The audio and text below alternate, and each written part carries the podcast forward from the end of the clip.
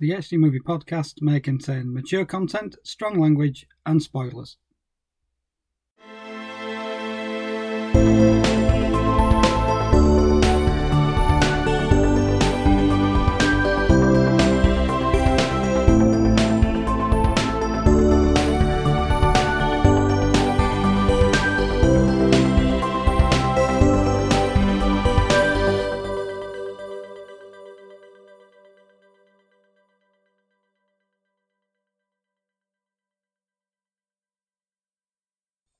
Hello and welcome to episode 117 of the HD Movie Podcast. I'm Darren Gaskell.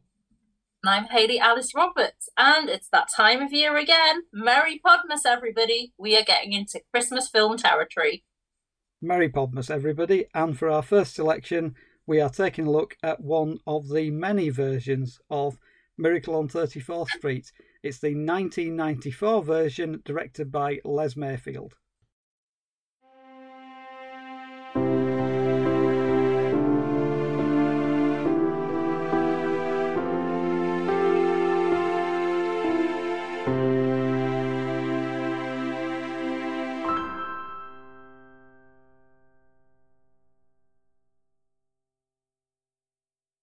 Merry Podmas, Hayley. Merry Podmas, Darren. Yes, it's time to get into our Christmas selection of movies. We're going to be bringing four Christmas movies and one New Year movie to you over the next few weeks, starting off with 1994's Miracle on 34th Street, written and co produced by John Hughes and directed by Les Mayfield. And full disclosure, it's completely my fault that we are taking on this version of Miracle on 34th Street. I remember this trailer being on the VHS for Mrs. Doubtfire when I used to rent it, and of course, because Mara Wilson, who stars in this, made her debut in Mrs. Doubtfire, and she is one of the childhood stars of the era I grew up in. So I remember watching this film as a kid. I'm not sure if it was a film that I particularly enjoyed, but I was curious to revisit it. So before we get into our usual discussion, I will read a synopsis from IMDb just to give you a little bit of detail about this film if you've never heard of it before, but I'm sure most listeners will have. The synopsis is written by Robert Lynch. Six year old Susan Walker discovers that dreams do come true if you really believe. She has doubts about childhood's most enduring miracle, Santa Claus. Her mother Dory told her the secret about him a long time ago, so she doesn't expect to receive the most important gifts on her Christmas list. But after meeting a special department store Santa who's convinced that he's the real thing, she is given the most precious gift of all something to believe in. Do you believe, Darren? I'm not sure I believe in the 1994 version. I believe a little bit more in the 1947 version, but we aren't doing a face off, so it isn't 47 v 94.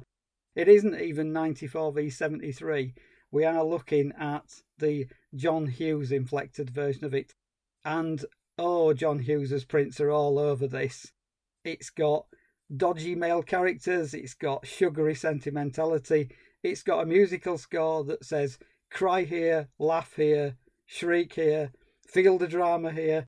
It's a big, loud family Christmas movie from the States. Not that there's anything wrong with big, loud family Christmas movies from the States because there are plenty of good ones. This one, for me, falls into the gap between something that you'd want to have under the tree or something that you want to throw in the bin as soon as you take the wrapping off. It does have its moments.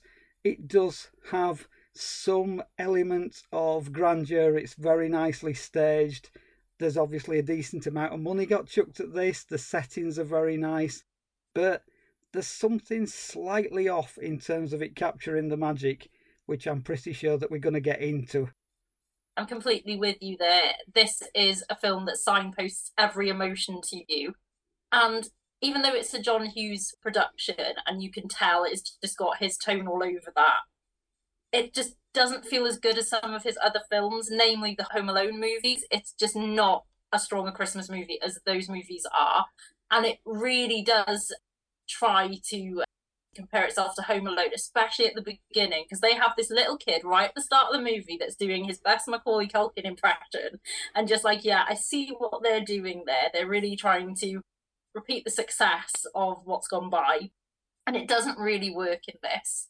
And you'd think, considering it's already a well known title, they've got the plot laid out in front of them, ready to go. Some of this film is rather odd. Some of the storytelling choices in this film is a little odd. And I don't know how I really feel about it. It didn't really give me all the magical Christmas vibes. I just felt a little bit, I don't know if unnerved is the right word by some of this film. It's completely an, an odd one, and basically it boils down to a man who believes he's Santa Claus, but he has no evidence other than he looks like the stereotypical image of Santa Claus. There's nothing else to do with that. And then the protagonists in this, they're pretty unlikable.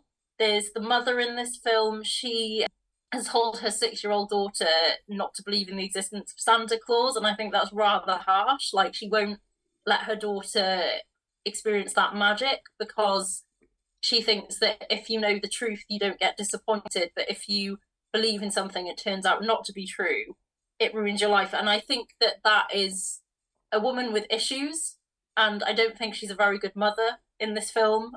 And then there's this guy who babysits her child, and we never really establish how they know each other. I, I mean, unless I switched off, which is possibly like that could have happened, but I didn't really get the gist of how these two people knew each other, how he became the childminder of the little girl.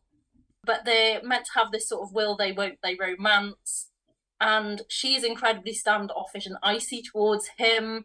He's a bit too full on with her, and she's kind of told him she's not interested, but he just carries on to the point. He presents her with a ring. He proposes to her, and they're not even in a relationship. And it was just all a bit much. And then the little girl has got this idea in her head where she wants her mum and this guy to get together, and she doesn't just want that, she wants a house and a baby brother. I mean, this is what this child is asking for Christmas. She is so precocious. And you can definitely see why they cast Mara Wilson as Matilda. I think this is basically a pre Matilda performance. It's almost like the same character to a point, but not as endearing. This child in this film is quite annoying. And I think the whole thing bordered on Hallmark territory for me. Like, it definitely felt like big budget, but definitely Hallmark principles going on here again, I found it all a bit strange, and especially Richard Attenborough playing Santa Claus. I'm not really sure what kind of performance he was going for because I thought, is this a man, a lonely old man that we're meant to be feeling sorry for that he's lost the plot a little bit? It's just the grin on his face throughout the movie. Just something about it just felt very, very unnerving. Like something isn't right here, and, and the rest of the characters are just trying to humour this man just to reclaim a bit of Christmas magic. But then it just does go off into a bizarre territory by the end, where I think it wants the audience to think, no, he really, really is Santa. They try and push that instead of leaving it ambiguous. The ending is terrible, but I'm sure we will get to that. yeah, I think the main problem with this movie is that it wants you to fall in love with all of its characters, but doesn't give you many reasons to actually fall in love with them. As you say, the two main protagonists, played by Elizabeth Perkins and Dylan McDermott, aren't particularly likable. Elizabeth Perkins has to be unlikable at the start because she has to go through this journey from non believer to believer by the end. So there's some mitigating circumstances for Elizabeth Perkins. Dylan McDermott, however, I know that his character is supposed to be a really nice guy, and the screenplay falls over itself to tell you he's a nice guy and he doesn't do anything particularly evil in the movie, but he's very stalkery. He's always turning up where Dory, who is Elizabeth Perkins' character, is. And he just really forces himself on her quite a lot of the time. Not in a particularly aggressive way, but it's still weird behaviour. And an emotional way, I would yes, say, isn't absolutely, it? absolutely, absolutely. emotionally, not abusive to, but not that's the wrong word to say it but manipulative. Yes. I think he's a bit manipulative. Yeah, absolutely. Manipulative is a good word. And Dylan McDermott has got that kind of slightly edgy quality about him as an actor. So I'm not saying he's the wrong person to play this role, but all the time you feel that there's something going on in the back of his mind, even though there clearly isn't. But that sort of actor, he's got this edge to him which doesn't really fit this movie. And he does try his best, and the performance isn't bad. He's not terrible in this movie. But all of the time I was thinking, has he got some sort of ulterior motive here? He just seems too good to be true.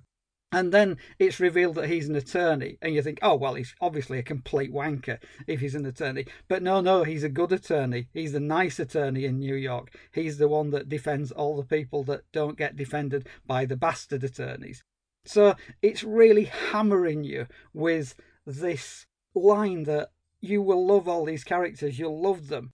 The daughter's going to be great because she says all these clever things and she's wise beyond her years and she has conversations with adults. I don't want to see that. I don't want to see somebody that precocious. It's annoying, as you said. It's not endearing. It's just annoying. When she's talking about the parade and saying that, you know, oh, well, I don't want to see people clearing horse poop up at the end. Well, yeah, it's a reasonably amusing joke.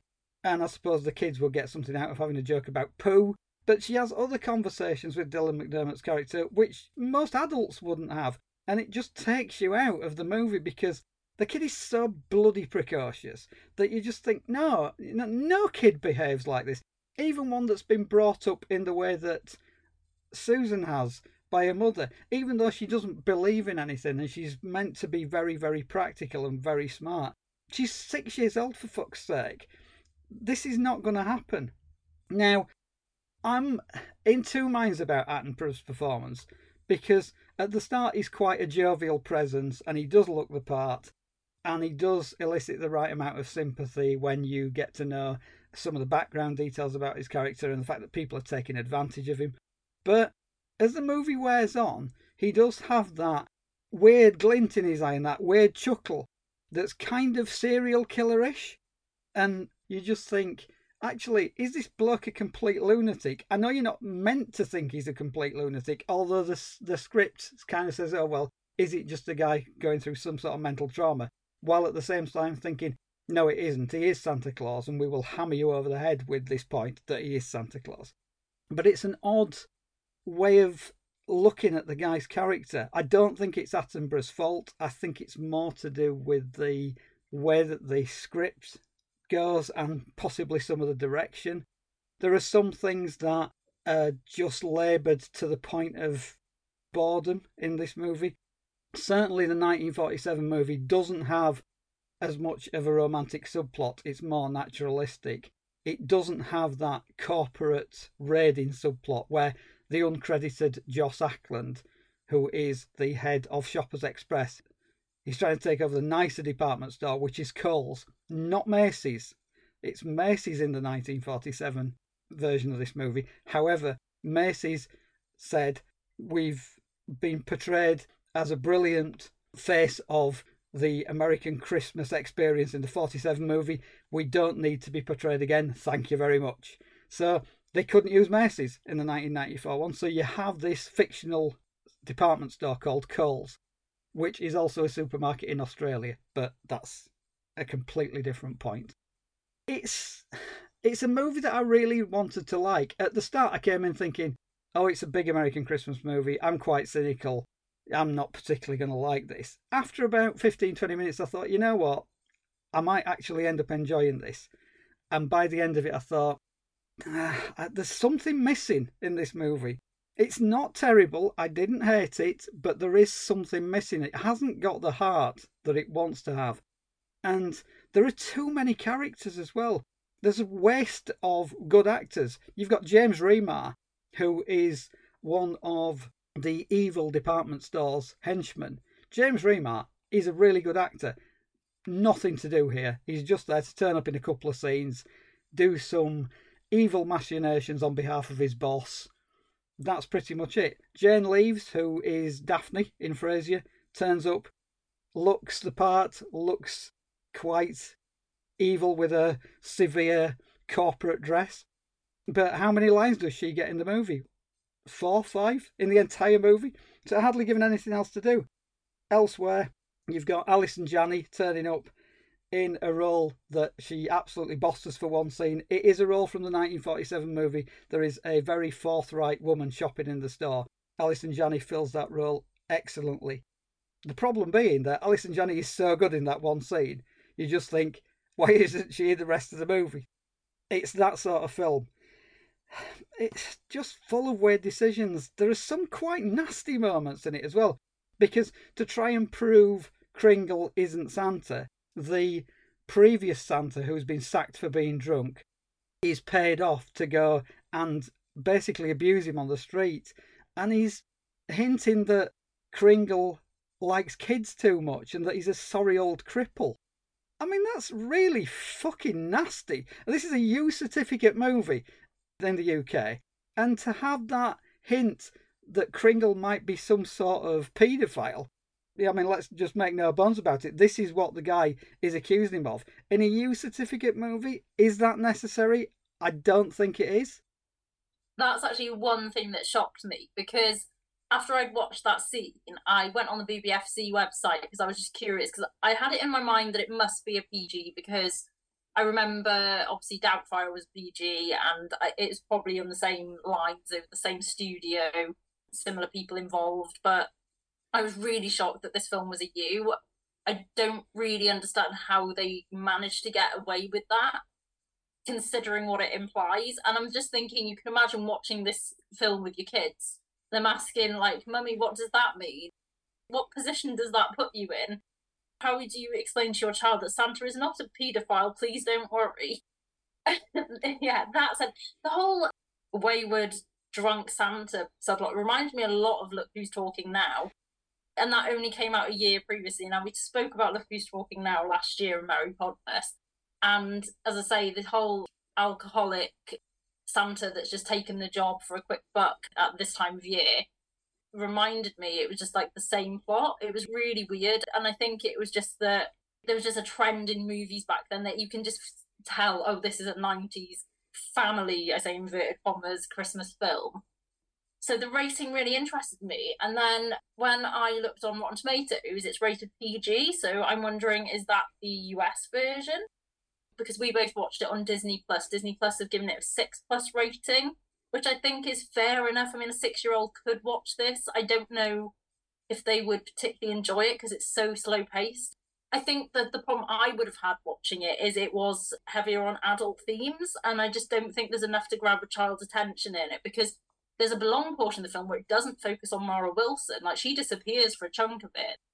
And then also the message in it is I know it's if you believe, but it's like if you believe you can get whatever you want in life and you know you can make your parents do anything. And that's not the right message to send to kids. You can't say to your parents, I want a sibling, and it can just magically happen like that. Okay, so the ending, we're gonna go there now because this is this is the problematic ending so the main couple get married in their normal clothes in a church after midnight mass on Christmas Eve without the child there, which is really strange. Like there's no friends or family there cheering them on. It's not really a proper wedding. It's just like a just a formal marriage ceremony. And then the next morning uh, when they wake up, the mother's ring is reflecting, it's shining on the tree and then Mara Wilson's like, oh my gosh, you know, and then suddenly they're driving to some house in the sticks and they get their dream home and I decided to actually make the joke at the time when watching this. I'm going to pretend that they've just moved into Murder House. If you're an AHS fan, you'll get the joke, you'll get the reference. and then it's implied like oh there's one more thing i wanted as she runs up the stairs and then says like baby brother and then they look at each other as if oh that could already be on the way this is one night this is one friggin night by that point i was like right i'm just glad this film is over now because what is this movie telling children very strange and especially after you've seen the 1947 version and you say none of that exists in that film I've seen a stage version of A Miracle on 34th Street and I remember really enjoying it and I don't remember any of this overly saccharine tone to it. I don't remember this over the top romance in it. I, I remember it ending like they become a family, which is fine. That's nice. You want to root for the characters. but because they're written as such unlikable people, and it's no fault of the actors at all, they do their best with material. But because that's the way it's written, it just comes off as, as just very off putting. And I think that's the way to describe this film. It's very off putting from every element in it. As you said, it started off okay, and I was like, hmm, I'm I'm kind of on board with this, and then it just plummets and plummets until you're just like thinking, what have I just sat through? This just feels like Hallmark. I can't differentiate this and Hallmark because I feel like I've had just the most weirdest shit thrown at me on screen in both films, like so in Hallmark films and this. So I just don't really see much of a difference. It doesn't quite have the fun of Hallmark films either, because the second act of this is quite depressing. Surprisingly so. It's really downbeat the second act because you get Elizabeth Perkins' character rejecting Dylan McDermott's character's proposal, and then she's crying in an elevator, and then Kris Kringle gets committed, and he's in the mental hospital, and they're trying to get him out, and it really does throw the downers on you. To be perfectly honest, it did get me a little bit. I mean, it didn't get me to the point like a ghost. It wasn't like 10 minutes of me sobbing uncontrollably in the cinema while people around me wondered what had gone off. It was just a bit of a pang. You know, the waterworks weren't turning on. But it's a surprising development in this sort of movie. You'd think that, yes, there's going to be some conflict, but you don't think it's going to be quite as doom laden as this. And there's discussions about the nature of belief and faith, which, yes, I accept that that is part of the plot, but it weighs this movie down. It should be lighter, it should be a bit more joyous. And there's this undercurrent of darkness that's dragging it down a bit. Usually, for me, a horror fan, undercurrents of darkness are fantastic. But in movies like this, they don't belong. It's a Christmas movie, you're meant to feel good about it. But for a good portion of the second act, you're thinking, oh my god, where's this going? Everybody's in a terrible mood and they're all having a go at each other. The store's under threat because everybody's now turning against it because their previously angelic Santa figure might be a bit of a lunatic. So you get this really weighty second act that just doesn't fit. And you're right about the 47 movie. It doesn't have all of this baggage weighing it down. You don't have this tedious romantic subplot. It's more natural about how the two of them get together. And they don't have that ridiculous marriage ceremony at the end. And even the bit in the house at the end of the 47 movie, it's done in a more subtle way, it's done in a more organic way. This, they drive past an amazing house and then somebody tells Dory, Elizabeth Perkins' character, oh, you're going to have a huge bonus, so you'll be able to afford this house. Good God, what sort of bonus did she get at Christmas that she can afford a house, let alone a house of that size and opulence? It's that sort of ending where you just think, really? I mean, are you going to end it like this? I don't buy any of the ending. I don't buy the way they get together. I don't buy the way that it neatly ties itself up. Also, the thing about already maybe having a brother on the way, all I can say is this movie is a warning. Beware Dylan McDermott's jizz. It's that powerful. and again, if you've seen AHS Murder House, you know, if you know, you know. This was actually reviewed at the time and described as curiously depressing, and I do think that that is a great way of describing it. It's curious enough to watch it, as I was wanting to revisit this, thinking, how would I feel about this movie as an adult? Considering I wasn't 100% if I completely enjoyed it back in the day, I realised why. It's way too long for a family film. An hour and a half is the limit, I think, especially if this is intended to watch with children. They have short attention spans. We just don't need a two hour epic of this plot. It could have just been done and dusted a lot sooner.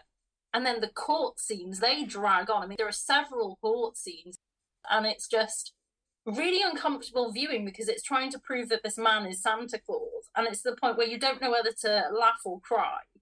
And especially because I crack up every time I think about this now. They talk about the military going to the North Pole and prove is there a Santa Claus? Are there any workshops? Do they see any elves working on toys? Like, how does this all work?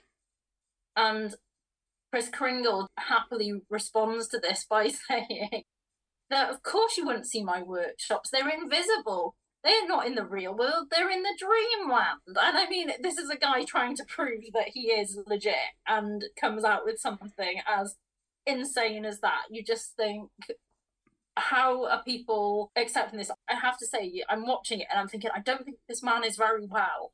Someone needs to help this man. But they're just indulging him and it's really disturbing viewing. And I know I shouldn't probably be thinking that. And I don't know if the film intended it to come across that way. But it really, really does. And then they bring a reindeer into the courtroom as well. He has to prove that so the reindeer can fly. And then he's like, oh no, he can't fly now, only on Christmas Eve. And you're just like, Jesus, Jesus Christ it would have been better if they'd actually done it where he was magical and he made the damn thing fly. If that fucking ranger flew around the courtroom with like sparkles around it, then great. Fairy dust helping it move, that would have been fine. I think it, it just didn't know what it wanted to be. And it can't just do all that and then get to the ending where the little girl gets everything she wants courtesy of Santa Claus. I just don't buy it. I really don't buy into this film at all it's a shame because it's got good potential, and I think I will go and watch the 1947 version at some point just to cleanse my palate of this and actually see it done decently. I think that's what I need to do. This was one that was overshadowed by the superior 1994 Christmas family film of that time, which was The Santa Clause, which I personally believe we should have done that instead of this, but I wasn't allowed to for reasons I cannot go into. Well, I'll tell you what the reason is because it's fucking Tim Allen, and I cannot fucking stand Tim Allen.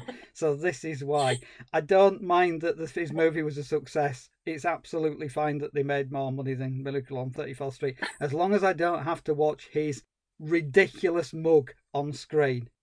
Let's get that out of the way. We will never speak any more words of Tim Allen on this podcast, apart from the next time you mention a Tim Allen movie and I start ranting again or if he was up for casting in something. Yeah, he, he has been put up for everything. Remember? Yeah, abso- absolutely. He's always on the casting list for absolutely every movie we seem to cover. like Charlie's Angels. Oh, who's going to be one of the angels? Oh, it's Tim Allen. Barbie. Who's going to play Barbie? Well, Tim Allen could play Barbie. Anyway, enough of Tim Allen.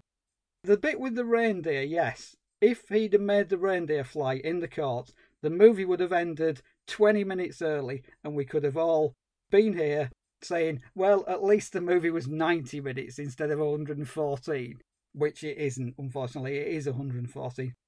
Also, at the end of the court case, it's got that trope in uplifting feel good movies that I absolutely cannot stand.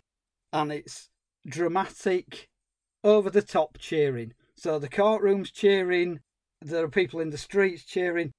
Everybody stopped their cars on the bridge to cheer as well.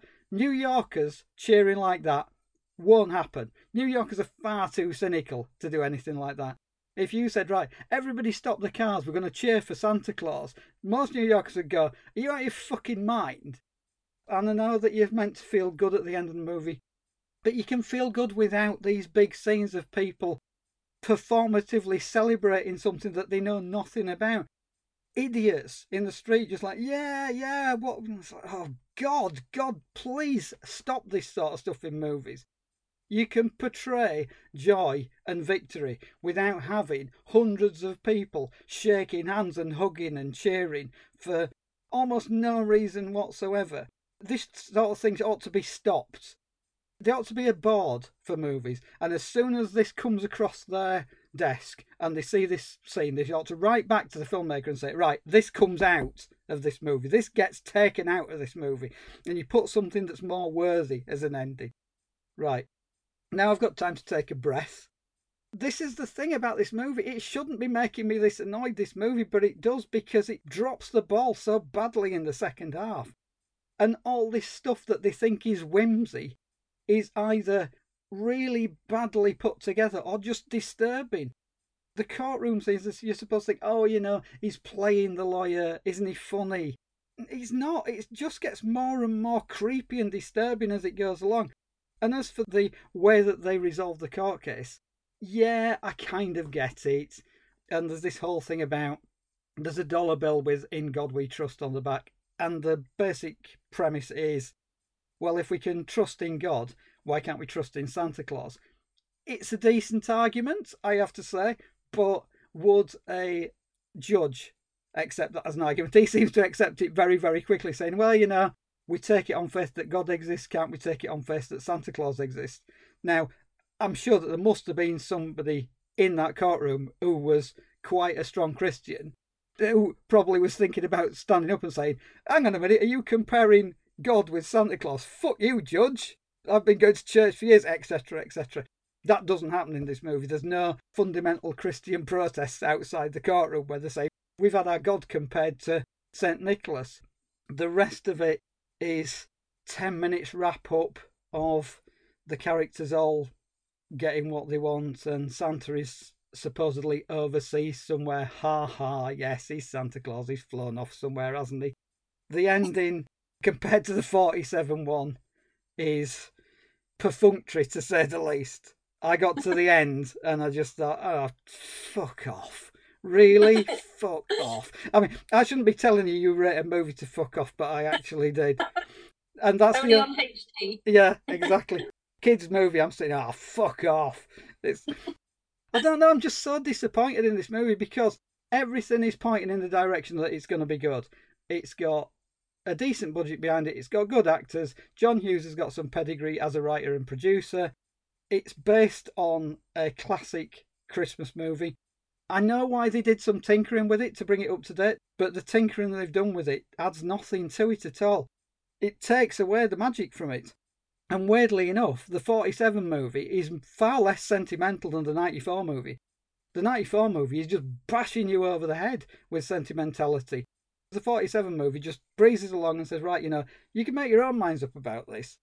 It's done with a very light touch, the original one. The 73 TV movie, which I would recommend nobody sees because it looks cheap, it's a rip off of the original one, it's got some very weird casting in it. The male romantic lead is creepy as fuck. If you want to be terrified and you want to think, oh my god, is this guy a romantic lead? Where did he get him from? Watch the 73 movie. But there's no other reason to watch the 73 version of it, apart from Roddy McDowall is quite good. But there's no need to watch it. It's possibly the worst one of the three, and that's saying something. Just because it looks so cheap and it feels thrown together like a lot of the American TV movies were at that time, and it feels unnecessary. At least the 94 one is trying to do something a little bit different. It's got a couple of extra plot wrinkles which don't work, but at least it's trying something different. But I have to say, if you're putting me on the spot and saying which one of the three would I go back and watch, it's always going to be the 47 one. It's so much better. It doesn't hang about. It doesn't have that ridiculous ending to it either. It's got Maureen O'Hara in the Elizabeth Perkins role, and Maureen O'Hara is much less abrasive. Yes, she's still a strong female character, and at the time there was a bit of controversy because she was playing a divorcee. There was a group in America called the Legion of Decency, I mean, what a ridiculous name for a group. The Legion of Decency came down on Miracle on 34th Street because Maureen O'Hara was playing a divorcee and they didn't like that. That was morally dodgy at the time. It's made nothing of in the 47 movie. It just happens to be a fact of her character. She's really good in it and everybody else plays off her and the casting's really great in the original one. Not saying that the casting isn't good in the 94 one, but as you say, they've not got a lot to work with. And eventually, the approach that the 94 one takes just derails it. The second half is just a real slog to sit through. And when watching a family based Christmas film, you shouldn't feel dead inside by the end of it. And I think that's what this film achieved for us both. Another thing I found really interesting about it, one of the facts of this movie, there's not an awful lot about it out there. Like, I'm not even sure why it was specifically remade. They don't say what possessed them to remake this film, why it needed an update. I'm surprised they haven't actually tried to remake this again for an even more modern day audience. Where it has aged, and this is very sad and cynical for me to say, but and all the children are sitting on Santa's knee. Can't do that anymore. And to be honest, the whole concept of it was I, I can understand why I probably never liked visiting Santa when I was a kid. I don't want to sit on some old guy's knee. Just putting that out there. We're a safe distance from Santa now. We can still experience the magic, depending if the Santa's a dodgy drunk or not in a costume, but that's besides the point. But what I found really interesting about this 20th Century Fox offered full refunds to people if they did not enjoy the film, and approximately 1,500 tickets were returned to the studio. Why were they trying that experiment? Did they not want to make money? No wonder the Santa Clause bypassed this in the box office. But yeah, I've never really read that about a film before, so I thought that was quite interesting as to why they wanted to give people the choice to say, no, didn't like this film, want my money back. But even if you did like it and you knew that you had that option, of course you might say, oh, you know, yeah. especially if you live where I live, people are just, uh, well, I'm sure you know the law about Yorkshire people as well, very tight with money. So I think we both come from regions of that mentality. So. yeah, yeah. There's a bit in the movie where the marketing ploy for Coles is that if you can find it cheaper in another department store, they will point you in the direction and tell you where it is and tell you how much it costs. So there's that weird kind of marketing element that they use as a ploy to weirdly sell more stuff. And it does, it works because people say, well, if you're going to be honest about it, I'm going to spend more of my money here. Now, whether or not that's true or not, yeah, that's open to question. But maybe Fox were thinking, oh yeah, we'll do something weird with the marketing. Let's just say, if you don't like this movie, we'll give you your money back. And of course, people are going to say, well, actually, it wasn't a bad movie, but hey, I want the ticket price back. So, yes, 20th Century Fox, I'd like my money, please. I mean, I wouldn't ask for my money back because, I mean, if you're going to sit through a film from start to end, you know, you've paid your money and it's it's your own responsibility. I would have been thinking, if I'd have been of a different mindset, I probably would have been asking for my money back, especially with the second half of this movie. Yeah, it's a disappointing experience especially if you've seen the 47 one, because it just doesn't capture the magic. And there's too much nudging in this movie. There's too much nudging to say, you're supposed to feel upset here, you're supposed to laugh here, you're supposed to feel the drama here, you're supposed to feel the tension here, you're supposed to be joyous here. Isn't the ending amazing? Everybody gets what they want. Well, no, you can make up your own mind about that. You don't need somebody standing over you, pointing at you, saying, laugh now, cry now. Isn't this amazing at the end? You know, Susan's got everything she needs. She's got the expensive house for a mum. She's got a dad. Dylan McDermott with his incredible potency. He's her dad. Forget getting near Santa. Don't get near Dylan McDermott. 200 women pregnant just from Dylan McDermott walking past them. All of that's happening. She's got a brother on the way. And it's right. There's that weird thing. It's like, oh, if you believe, you get everything you want. That is not a message that you want to put out there. If you believe, yeah, fine, good things might come your way, but you don't get everything. That's not how life works. No, and she's so smug about it as well. The child is so smug about this whole thing. And where she gives a really sweet performance in Mrs. Doubtfire and Matilda, she's fantastic in, and that's an iconic performance. And yeah, she's meant to be precocious in that, but in that film, it's very different. She doesn't come from a place of privilege in that, and she finds her own happiness, and she's really sweet in that as well. But in this, the writing for this character, just no, that is not a very likable child. That is a spoilt brat. But then it is the fault of the parenting because her mother did strip away all the magic from her life. And I thought that was a very selfish character. Very unlikable characters, as we've said.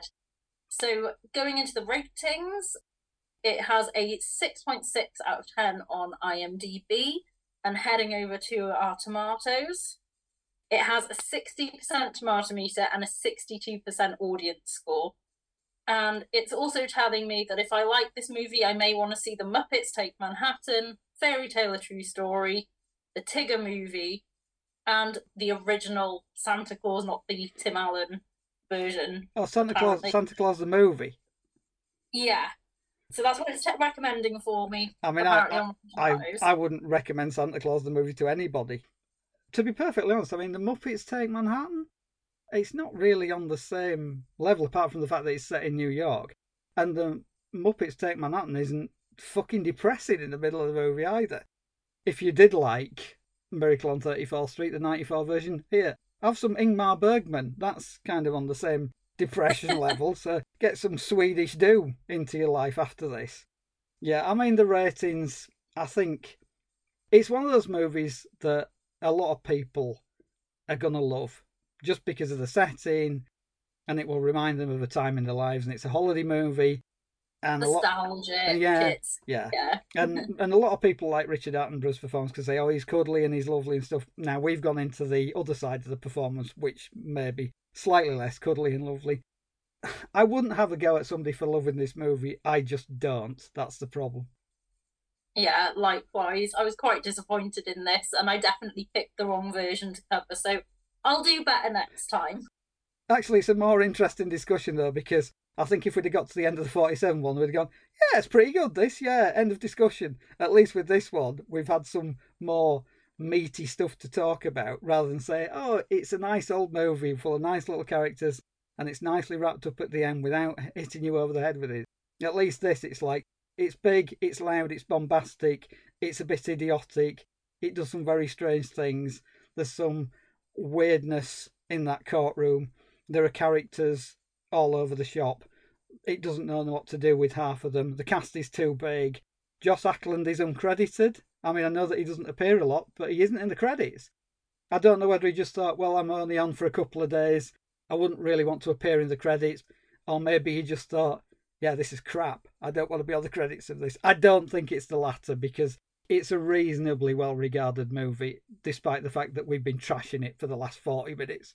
And I mean, it's the start of Merry Podmas, and we've already been discussing does Santa Claus have sinister intentions? This is laying the groundwork. I'm hoping that what's to come will be an improvement on this, but yeah, we've had some very unchristmassy discussions, I feel. We're not as uplifted yet. We're not feeling the excitement just yet with this movie, but you never know. The next time might prove us wrong. I do wish we could chat longer. And that's it for episode 117 of the HD Movie Podcast. As always, thank you for listening. And if you enjoyed this episode and would like to keep up with Merry Podmas, as well as check out our previous episodes and just generally keep up to date with what we do, you can follow us on social media. We're on Facebook, X, and Instagram at HD Movie Podcast. Our second Merry Podmas selection is a visit to the well that is Hallmark. Yes, we're going to do a Hallmark movie for Christmas. It had to occur at some point, and it's going to be next time. And we are going to be covering A Boyfriend for Christmas. Dear Lord, that's all I have to say. I think it might be an entertaining one. If it's not entertaining, I'm sure we'll make it entertaining somehow, like we always do. So stay tuned for that one, and hope you're having a great holiday season so far. Hopefully, there might be some scary faces in there as well, but I don't think so. I think the scary faces are reserved for a particular corner of the Hallmark esque empire. Until then, stay safe, everybody. We'll see you soon. The HD Movie Podcast is presented by Hayley Alice Roberts and Darren Gaskell. Its music is written and performed by Mitch Bain. You can find the episodes on Apple Podcasts, Google Podcasts, Samsung Podcasts, Amazon Music, Podchaser, TuneIn, iHeartRadio, Player FM, Listen Notes, and Podbean.